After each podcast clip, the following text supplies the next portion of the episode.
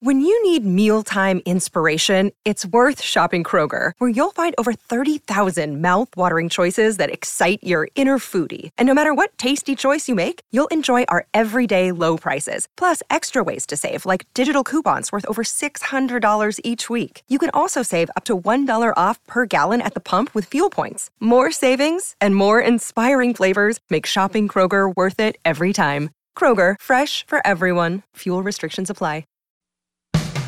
Today, on Something You Should Know, is having a dog really good for you? We'll look at the science. Then, some people say shopping malls are dead. Are they? Well, not exactly, but there are some problems. The US has really been over malled for several decades. Like, there's more square footage of mall space than people could possibly buy things in. And also, malls really have to change with the times. Also, why the secret to cutting back on sugar and sweets may be pickles. And you often hear that more is better, but maybe the best solution to a problem is less. Subtract something. In other words, it's to think about subtracting as a way to make things better. Um, one of my favorite quotes to gain knowledge, add things every day, to gain wisdom, subtract things every day. All this today on Something You Should Know. If you have to hire someone, what's the best way? Referrals? Well, maybe that could work. But just because somebody knows somebody who knows you doesn't necessarily mean they're qualified. Or you could pull out that file of random resumes that came in during the last six months. Maybe there's somebody in there. Maybe. Now, I, if you're hiring, you need Indeed. Indeed is your matching and hiring platform with over 350 million global monthly visitors according to Indeed data, and a matching engine that helps you find quality candidates fast. As a business owner, I've found that hiring the right people, well, there's just nothing more important. Don't leave it to chance or a referral or a random resume. Use Indeed. In the minute I've been talking to you, 23 hires were made on Indeed, according to Indeed data worldwide. Indeed's matching engine is constantly learning from your preferences. So the more you use Indeed, the better it gets. And listeners of this show will get a $75 sponsored job credit to get your jobs more visibility at indeed.com slash something. Just go to indeed.com slash something right now and support this show by saying you heard about Indeed on something you should know. Indeed.com slash something. Terms and conditions apply. Need to hire? Oh, you need Indeed. Something you should know. Fascinating intel, the world's top experts, and practical advice you can use in your life. Today, Something You Should Know with Mike Carruthers. You know, I've had dogs all my life. I've, I've had some really great dogs. My dog right now is Taffy, and she is a, a, rescue dog. She's 12 years old. She's slowing down. The vet bills are going up. And I think overall, most people, I certainly speaking for myself, but most people I think who have dogs are glad they have dogs. And there is some real science that proves that having a dog is good for you in a lot of ways. Having a dog may make you appear more likable and attractive. In a series of studies, men were more likely to get a woman's phone number when they had a dog with them. In another study, researchers asked individuals to rate people in photographs and found that people looked happier and more relaxed when they were in a photograph with a dog. Dogs also help us recover psychologically and physiologically. Purdue University's College of Veterinary Medicine discovered that military veterans with PTSD do better both physiologically and psychologically when they have a service dog. Veterans with a service dog had significantly fewer symptoms of PTSD and showed improved coping skills. Owning a dog can help you live longer. A comprehensive review of studies published between 1950 and 2019 found that dog owners had a lower risk of death. Studies suggest that dog owners have lower blood pressure levels and improved responses to stress. And dogs make us more social. Walking with a dog can make you more approachable and give people a conversation starter. Researchers found that about 40% of dog owners had an easier time making friends. And that is something you should know. I think there's a perception for a lot of people that the shopping mall is dead or dying. That online shopping, the pandemic, and a lot of other factors have really knocked the wind out of the shopping mall. But for decades, going to the mall was what people did, and some still do. So, what is the state of affairs of this all American institution, and what is the future of the shopping mall? Here to discuss this is Alexandra Lange. She's an architecture critic and author of a book called Meet Me at the Fountain An Inside History of the Mall. Hi, Alexandra. Welcome. Thanks for having me. So let's get right to the heart of it here. Is the shopping mall dying?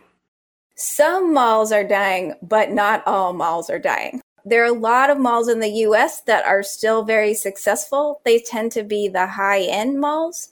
Um, but the US has really been over malled for several decades. Like there's more square footage of mall space than people could possibly buy things in. And also, malls really have to change with the times and change in response to the death of the department store and online shopping. Well, and those are two pretty big factors, it, it would seem, because online shopping has you know, clearly become a big thing. And my understanding is that malls really depend on those big anchor stores to pull people in, like a Macy's or a Sears. And and if they go away, I mean, th- those are a couple of pretty big obstacles to overcome. They are, but in fact, online shopping, at least pre pandemic, wasn't as big a strike against the mall as people were predicting in the early 2000s. Um, online shopping was about like 13% of retail through, uh, you know, 2019 or so. It's gone way up during the pandemic for obvious reasons, but it is likely to go back down when people feel that they can safely shop in person. I actually think the departments, the demise of department stores is a much bigger deal because they were, in fact, both the financial and conceptual anchor for shopping malls. And what shopping mall owners need to figure out is what kinds of uses can really anchor a mall when people don't care about department stores anymore. I don't know if there's research on this, but I'd be curious as to what your perception is. The average person who walks into a shopping mall, are they there to buy something specific or are they just coming to the mall to go shopping? I think they're walking in a mall to buy something, but usually what happens is they end up buying a lot of other things. I mean, that was really the insight of Victor Gruen, the father of the shopping mall.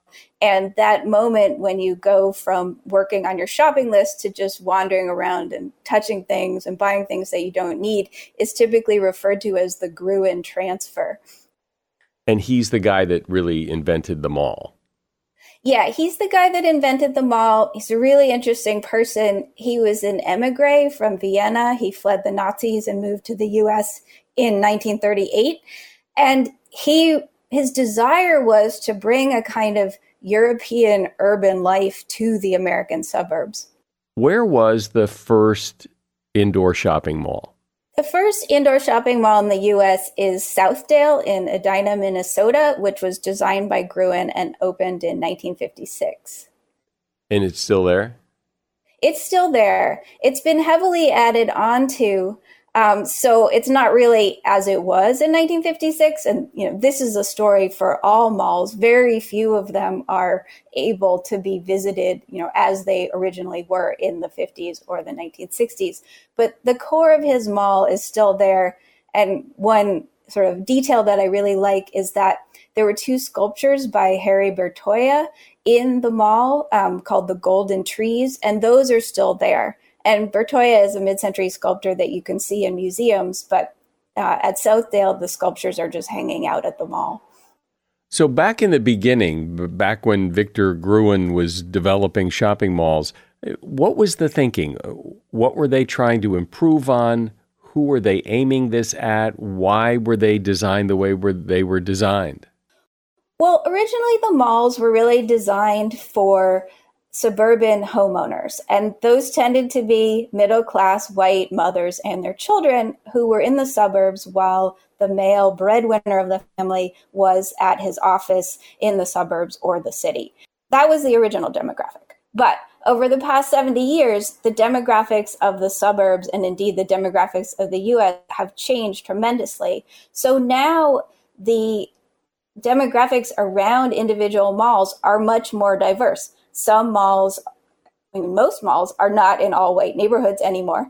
Um, many malls, uh, especially in the first and second rank suburbs, are surrounded by immigrant communities. Many more people um, stay single longer. Many more people live in multi generational households. So, one of the things that malls are going to need to do going forward to save themselves is really think about the makeup of the communities around them and what would serve those people the best. With the department store fading away, and that being one of the big reasons people would go to a mall, what are the reasons now? I mean, malls mostly ha- seem to have movie theaters. A lot of them have pretty nice restaurants. Do people go to the mall for just that? And then uh, people who go to the movies at the mall seems like they go to the movies and then they go home. They don't that, that, that not necessarily go there and then shop around. I think that entertainment and food are going to be the new anchors of the mall.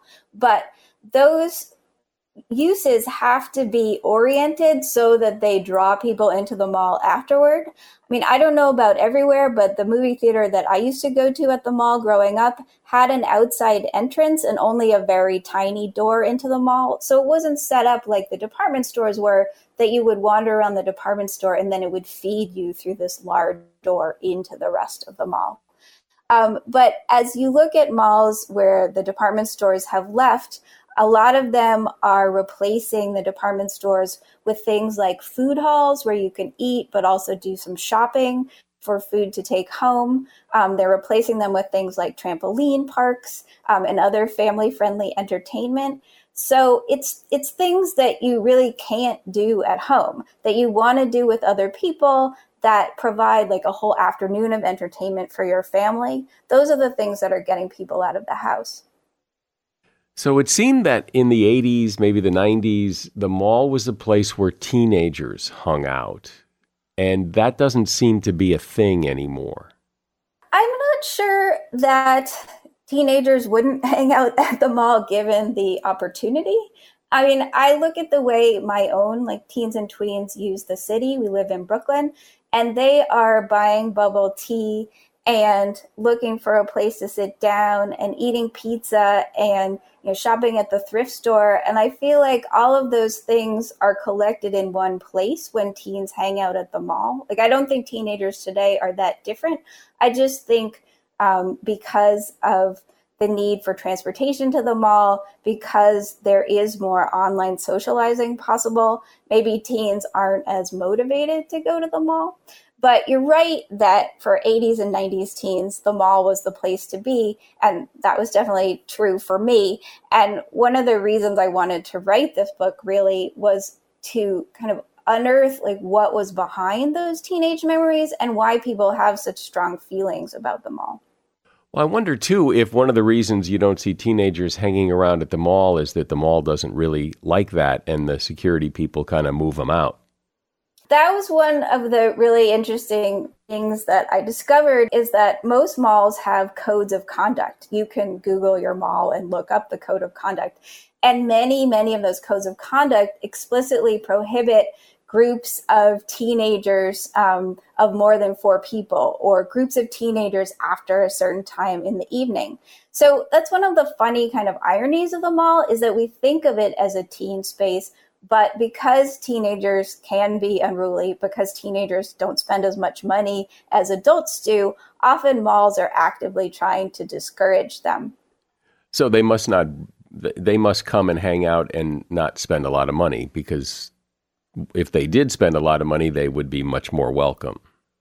Exactly. I mean, there's a reason why the food court is identified in our minds as a teen space because the food court is where you can spend, you know, $3 or $5 on a drink and then hang out at a table all afternoon.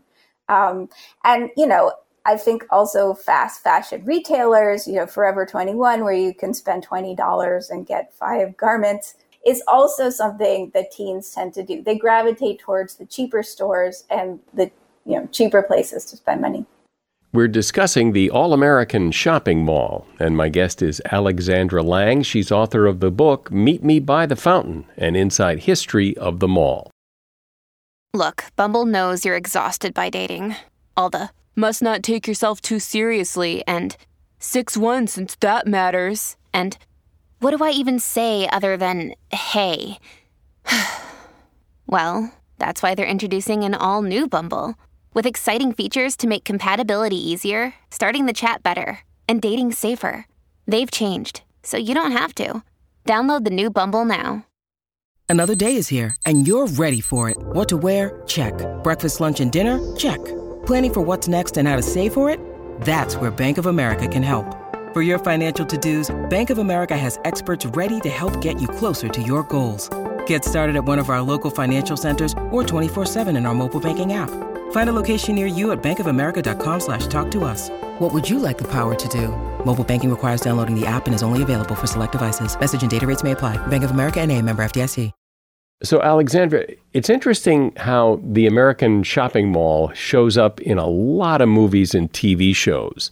Mall Cop. Uh, I mean, all the, all those movies where the t- kids are in the mall working at the, the hot dog on a stick or whatever that that you know in Stranger Things and it, it does get kind of memorialized in time and has over the years in, in movies and television.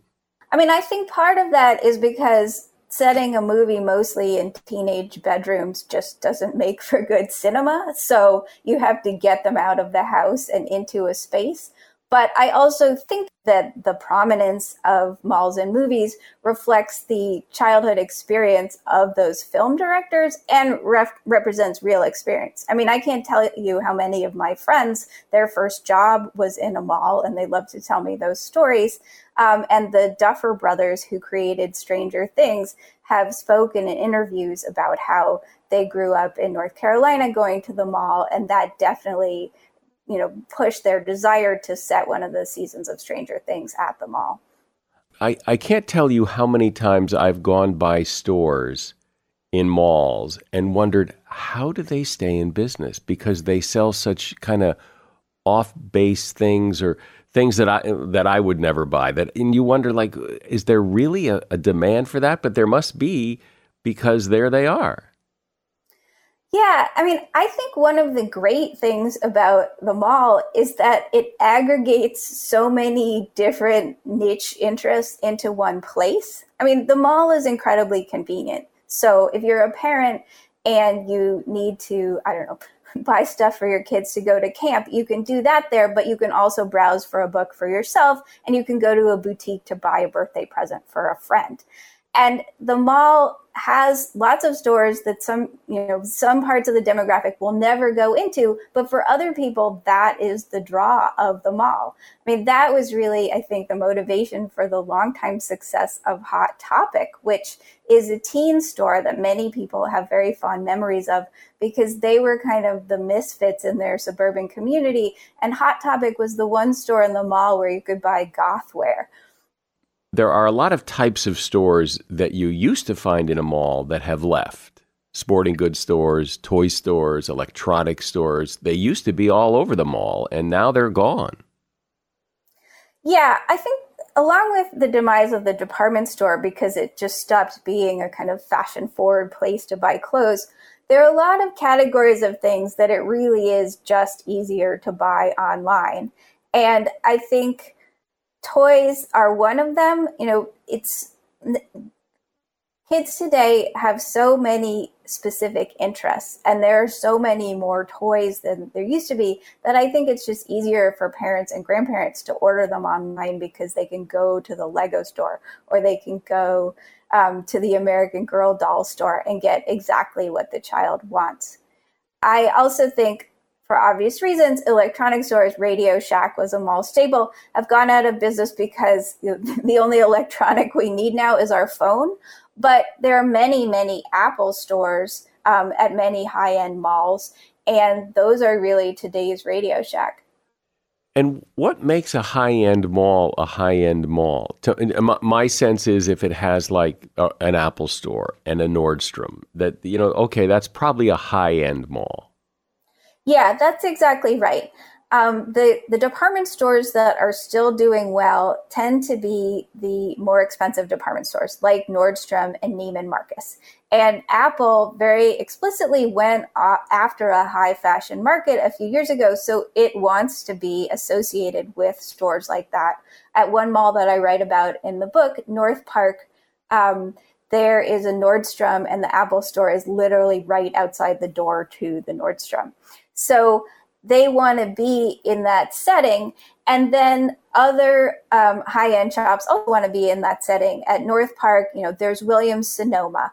Um, they just put in a huge Eataly, which is a food hall and marketplace that people can eat at or get takeout. Uh, there are also more boutique brands. They have a Tiffany there too. So the high end malls are th- places like South Coast Plaza, North Park, King of Prussia. Uh, these are places that still have a lot of cachet for shoppers and have stores that you can't get anywhere else in the region. I remember hearing about the Mall of America, which is or was the biggest mall in the country or the world or whatever, that, that people would come great distances to visit that mall, but still it's it is a mall. And I, I wonder, is that unique to that mall? Mall of America is sort of a special case because it was the largest mall in America when it was built. And when it was built, it actually got visitors from across the country and even internationally. There were international flights to Minneapolis's airport so that people could go to Mall of America.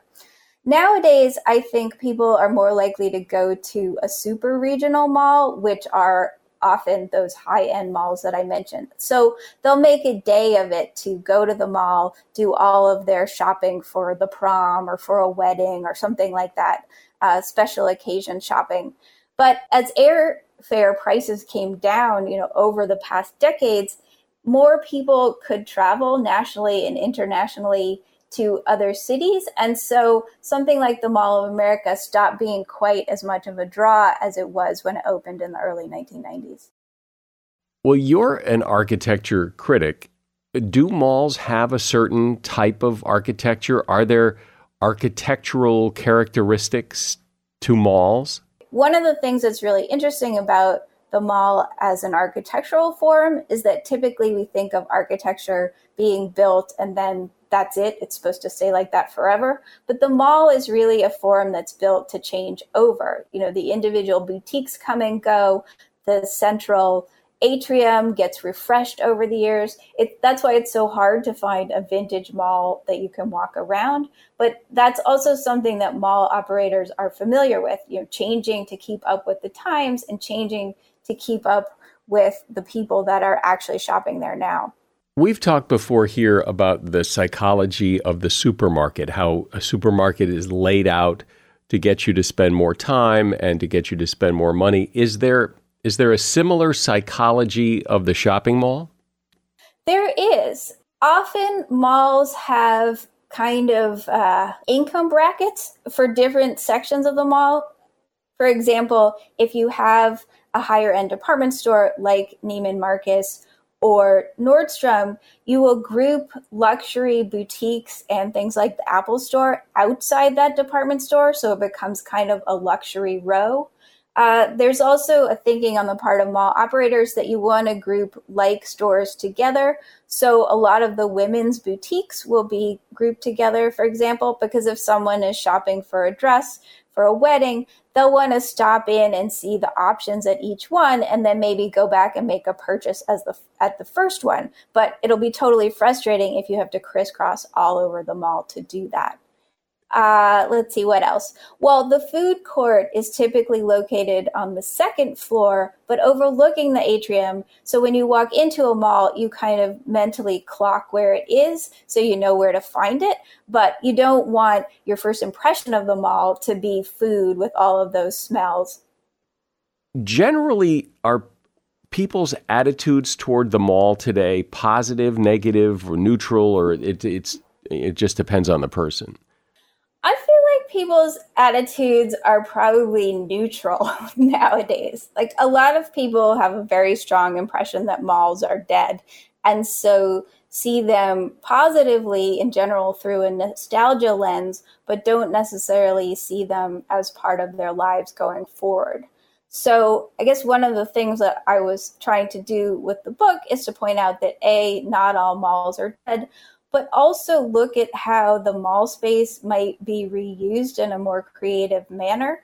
Uh, because I think there's a tendency when you see photography of dead malls to think, okay, you know, that's it, malls are over, but not to think about what happens to the community around the mall when they have this big empty parking lot and this big empty building in the middle of the community. That can really drag down all of the businesses around the mall and the neighborhood around the mall.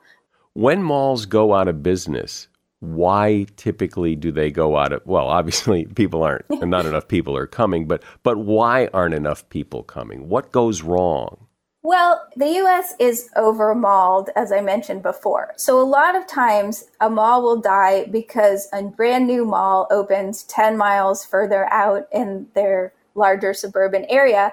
And people think, oh, why should I go to the old mall when I can go to the new mall? You know, malls are built on the same kind of planned obsolescence as the products that they sell.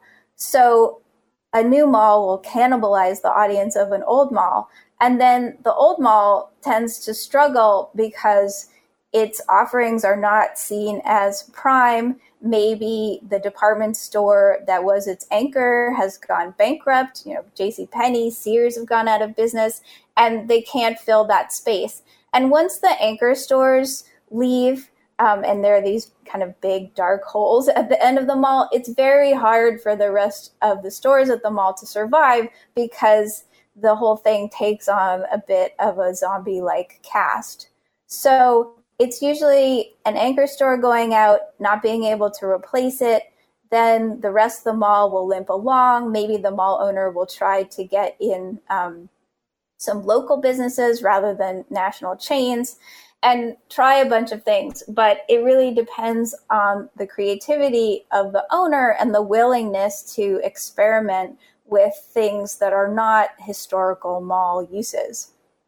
Well, the shopping mall is and has been a big part of our lives, a bigger part for some than others, but still, everyone's been to a shopping mall. I think people generally enjoy and look forward to going shopping at a shopping mall. It's a great place to people watch. And it's really interesting to hear the story of the shopping mall. Alexandra Lange has been my guest. She's an architecture critic and author of a book called Meet Me at the Fountain An Inside History of the Mall. And there's a link to that book in the show notes. Thanks, Alexandra. Thanks so much for having me.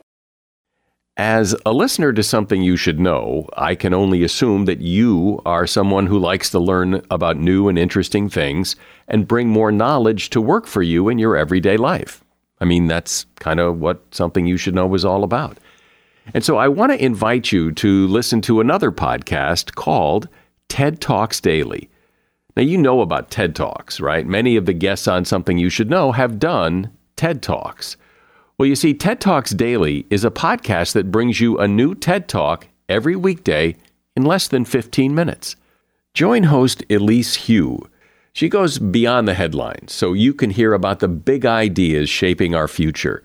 Learn about things like sustainable fashion, embracing your entrepreneurial spirit, the future of robotics, and so much more. Like I said, if you like this podcast, something you should know, I'm pretty sure you're going to like TED Talks Daily. And you get TED Talks Daily wherever you get your podcasts. When there's a problem, Often the solution is to add something. You need to decorate a room, you add some furniture. You need a garden, you plant some plants. If you're sick, you want the doctor to give you more medicine. Our minds tend to want to add things to make things better or to fix a problem, which in many cases is just fine. But in some cases, less might be better. For example, we come up with a lot of new rules at work, when in fact it might be better to get rid of some of the old ones. Probably the best example I can think of of when subtracting is best is editing. When you're editing a, a term paper or a video or a podcast, the process of editing, which is subtracting things, makes it better.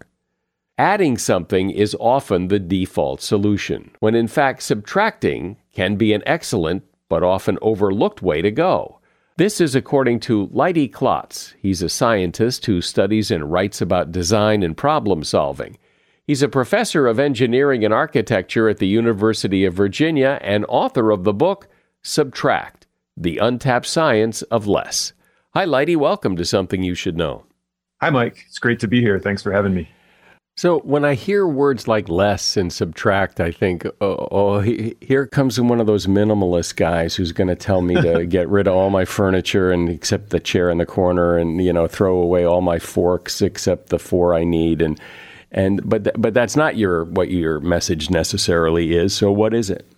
It's to think about subtracting as a way to make things better. Um, and you know, if we think about any situation that we encounter this happens all the time whether it's you know you mentioned the minimalist ideas that often has to do with the physical things in our house.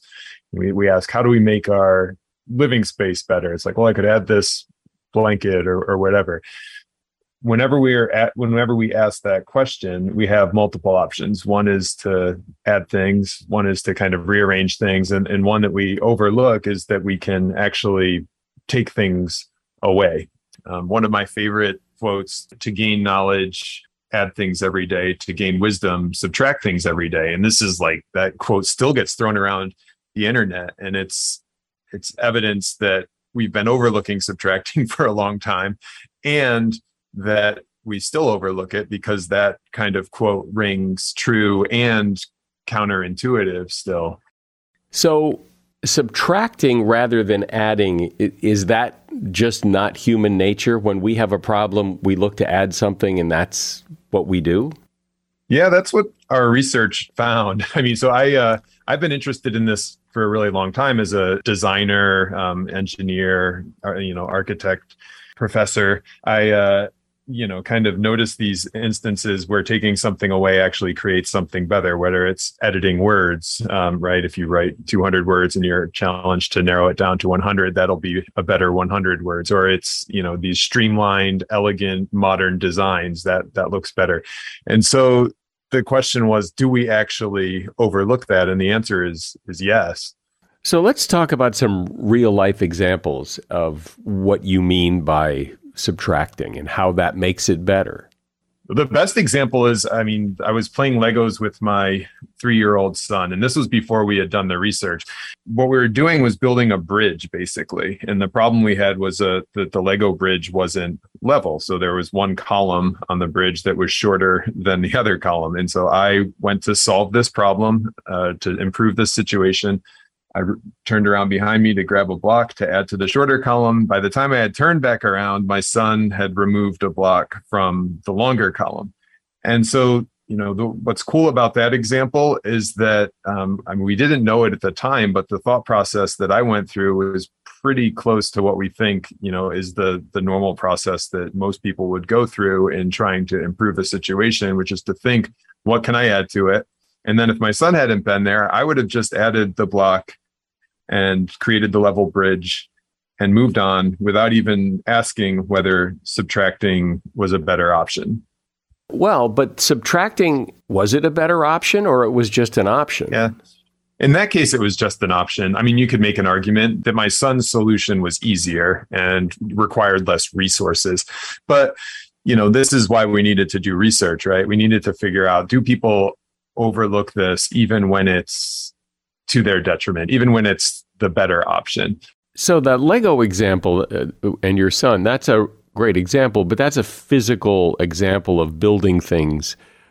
let's move into the world of, say, ideas and, and how this plays out with ideas, and, and an example might help one of the, our studies was a study of real life. Um, our university's strategic improvement plan uh, asked for, hey, what are ways that we can improve the university? And we looked at that data, and only 8% of the suggestions were to take something away. Um, so it was overwhelmingly additive suggestions, which again, this suggests that options are being left on the table, right? The people aren't fully exploring the range of solutions that could make this university a better place.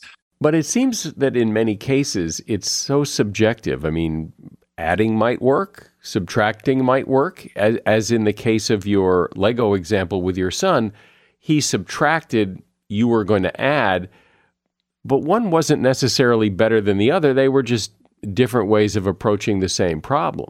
Yeah, I mean, I'm so glad you brought that up. And if if somebody likes adding, by all means, add. I mean, this is this is not us trying to say subtracting is always better. It's that you know we systematically don't think of it and then we're we're missing out on options but i do think that it well i know that it's helpful to remember to consider subtracting when when people were reminded that hey you can add or subtract here just a simple reminder that increased rates of taking away, which you'd say, well, big deal, uh, because shouldn't a reminder increase rates of anything? But the rate that that reminder didn't increase rates of adding. So when we when we're reminded to add, we can add or subtract, we subtract more. So that's again evidence that we're systematically overlooking it, but also you know something we can put into practice immediately, which is hey, these are important decisions I have to make in my life. You know, cleaning your desk, you probably don't need a reminder, but when it's doing your weekly to-do list, maybe you need to remind yourself to also consider some stop doings, right? Or some stop stop things that you want to take off of your weekly to-do list. Yeah, that's uh, you know, a little bit of the the science, but it also, you know, has very real implications for how we live our lives. Well, as, as you've been talking, it got me to thinking because you know, using again the Lego example with your son, he chose to take away one little Lego block to fix the problem. And as you were pointing out, on a to do list, maybe you need to take some things off your to do list. But it occurred to me, and I want to get you to comment on this when we talk about Lego bricks and, and taking things off your to do list, these are small moves. These are taking little pieces of something and subtracting them. And maybe we need a more fundamental subtraction. Maybe you don't need a to do list. Maybe you need to subtract the whole to do list and get a calendar or something. Or, uh, for example, science used to believe that everything revolved around the earth, and that was the premise. And then everything was added on top of that. But if you at some point were, weren't willing to let go of that concept, you keep trying to add on top of it, you're adding on to a foundation that is going to crumble. So it, even more important that you learn to take away and say, well, wait, let, let's question that before we move on. Right. And it's it's very analogous to how we do it in the physical world, right? And so the the physical example that I like is um, balance bikes, and these are the the bikes that kids two and younger can ride a balance bike. And this bike is small for that age group, but it also has the pedals removed, which is the subtractive innovation. And um, and then the kids can stride on top of the bike. And then the surprising thing is that they can actually balance. Um, so it's a great, great invention but the same thing that was happening with the solar system on a on a smaller scale to be able to come up with this invention you had to let go of the idea that the the drivetrain is a fundamental part of the bike. Well, I, I like that example because it, it, illustrates your point so well that if if you're going to create a bicycle for little kids, well, it's a bicycle. So one of the first things you're going to put on your bicycle for little kids are pedals. But if you can get your mind to think, well, wait, maybe we don't need pedals. Let's subtract the pedals and it turns out and it turns out you really got something. So so where else can we, can we use this concept of subtracting?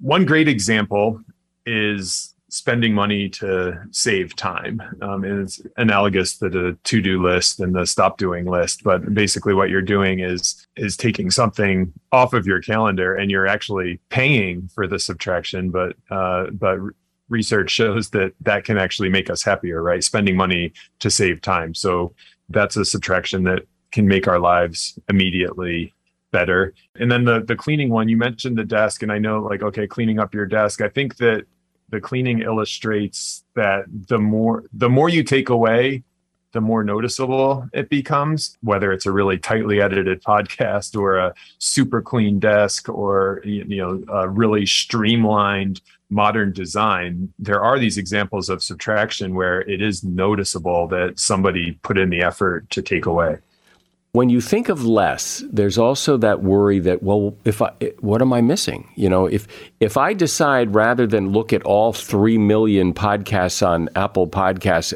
as my potential right. list of podcasts, I narrow it down to something else.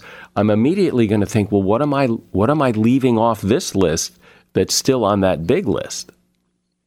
That's true. That that fear of missing out is definitely a reason of, you know, once we think of subtracting that we might be less inclined to actually follow through with it. And so so we are battling that. Um, and I think we're also more disappointed to lose something as we are to gain something of, of roughly the same value. So if we view those missing podcasts as a loss, it's going to make it even more hard emotionally. So I guess the tip on this one is to try to keep the focus on what the vision is, right? Or the goal, right? So your goal in this case is not to listen to as many podcasts as possible. Probably it's it's more likely that to get the best information out of the four hours a week I have or whatever it is to listen to podcasts and um, if, when that's the goal, then the subtractions are actually pulling you towards the goal. Um, but sometimes we don't consider what our goals or what our values are. And then we just kind of slide back into that adding mindset where the fear of missing out steers us away from what would be a better outcome. What about, though? Maybe I'm nitpicking here, but.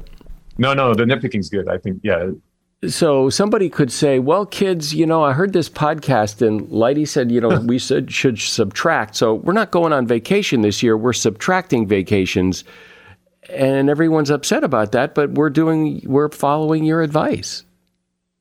Yeah, I'm not saying subtract. I'm saying think, add, or sub- add and subtract, right? One of the reasons that we don't think about subtracting is because we position these things as opposites, right? It's either add or subtract. And really what they we should think of them as is complementary approaches to making change, right? So you're you're thinking about okay, how do we improve our family life? Uh, one way is to add a vacation, one way is to subtract a vacation. Now you've thought about both of them and you know they're they're complementary approaches to change. That's great. You you brought both of them to mind, and you can go about making the best decision for you. I think the the root of that question, like Leidy said, we should subtract, uh, or this like just because we don't think of subtracting, we should always subtract.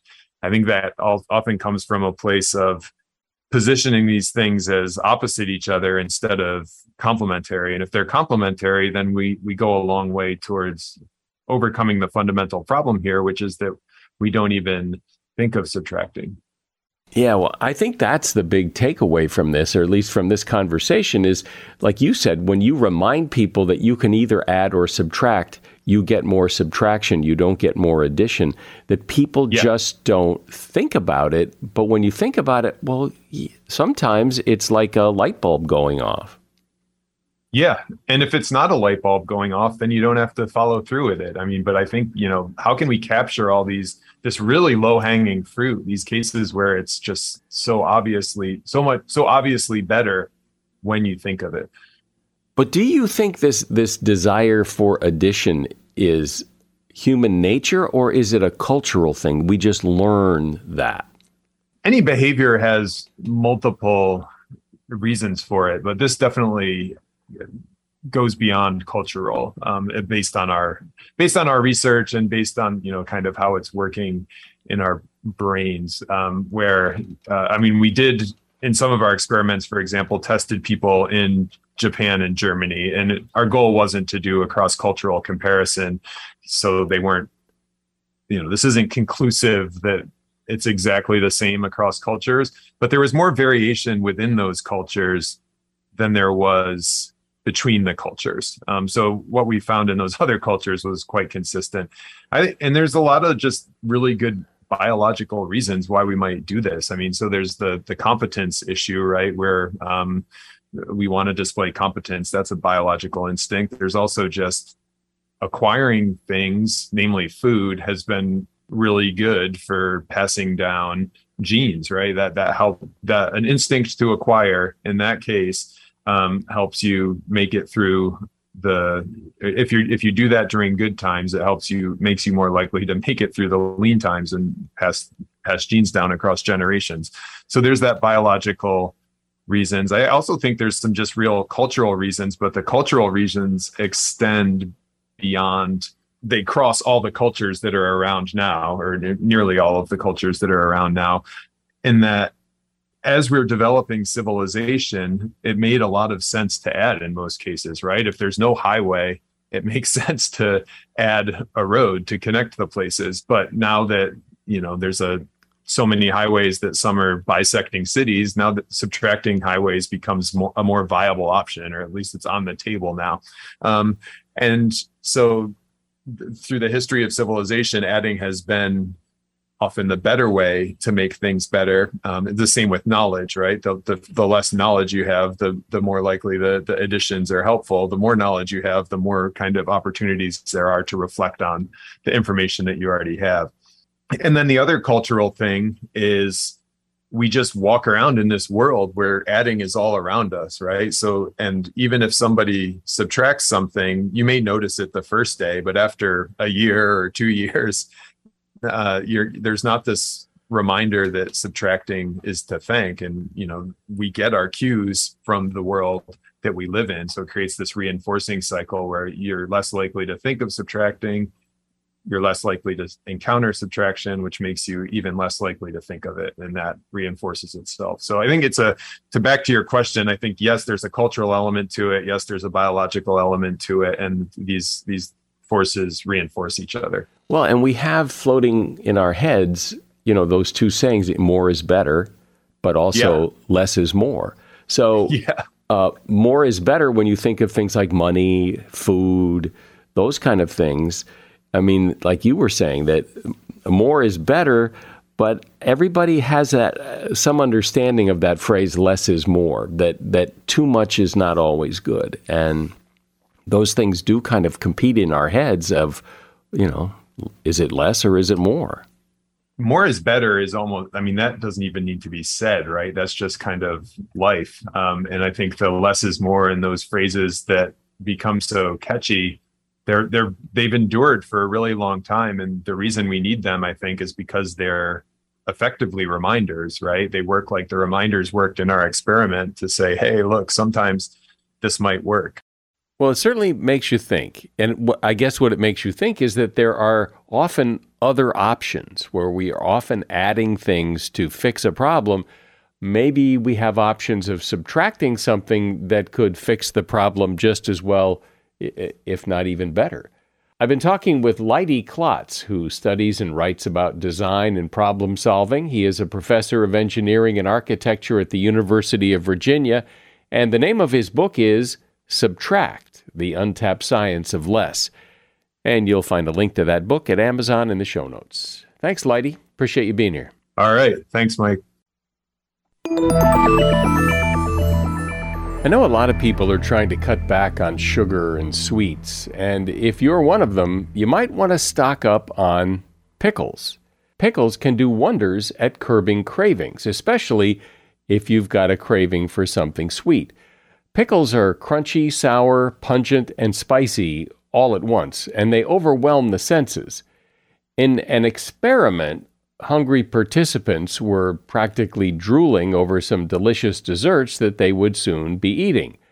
But first, they had to eat a pickle. In most cases, the urge to eat the sweets was gone in as little as 10 seconds. Those who insisted on dessert say they ate less of it than they would have if they hadn't eaten the pickle. And that is something you should know. You know, out here in podcast land, it's dog eat dog. There's millions of podcasts to choose from, and, and often what people need is a recommendation. So please recommend this podcast to someone you know. I'm Mike Carruthers. Thanks for listening today to Something You Should Know. The Bigger Pockets portfolio of podcasts are worthy of your investment. We're having a real conversation as real real estate investors. New episodes available every day. It's important to buy where it makes money and not necessarily where you want to travel to. Bigger Pockets, On the Market, Rookie Real Estate, or Money Podcast. The purpose of flipping is to create more cash so then you can reinvest into other types of properties. The Bigger Pockets Podcast on YouTube or wherever you listen.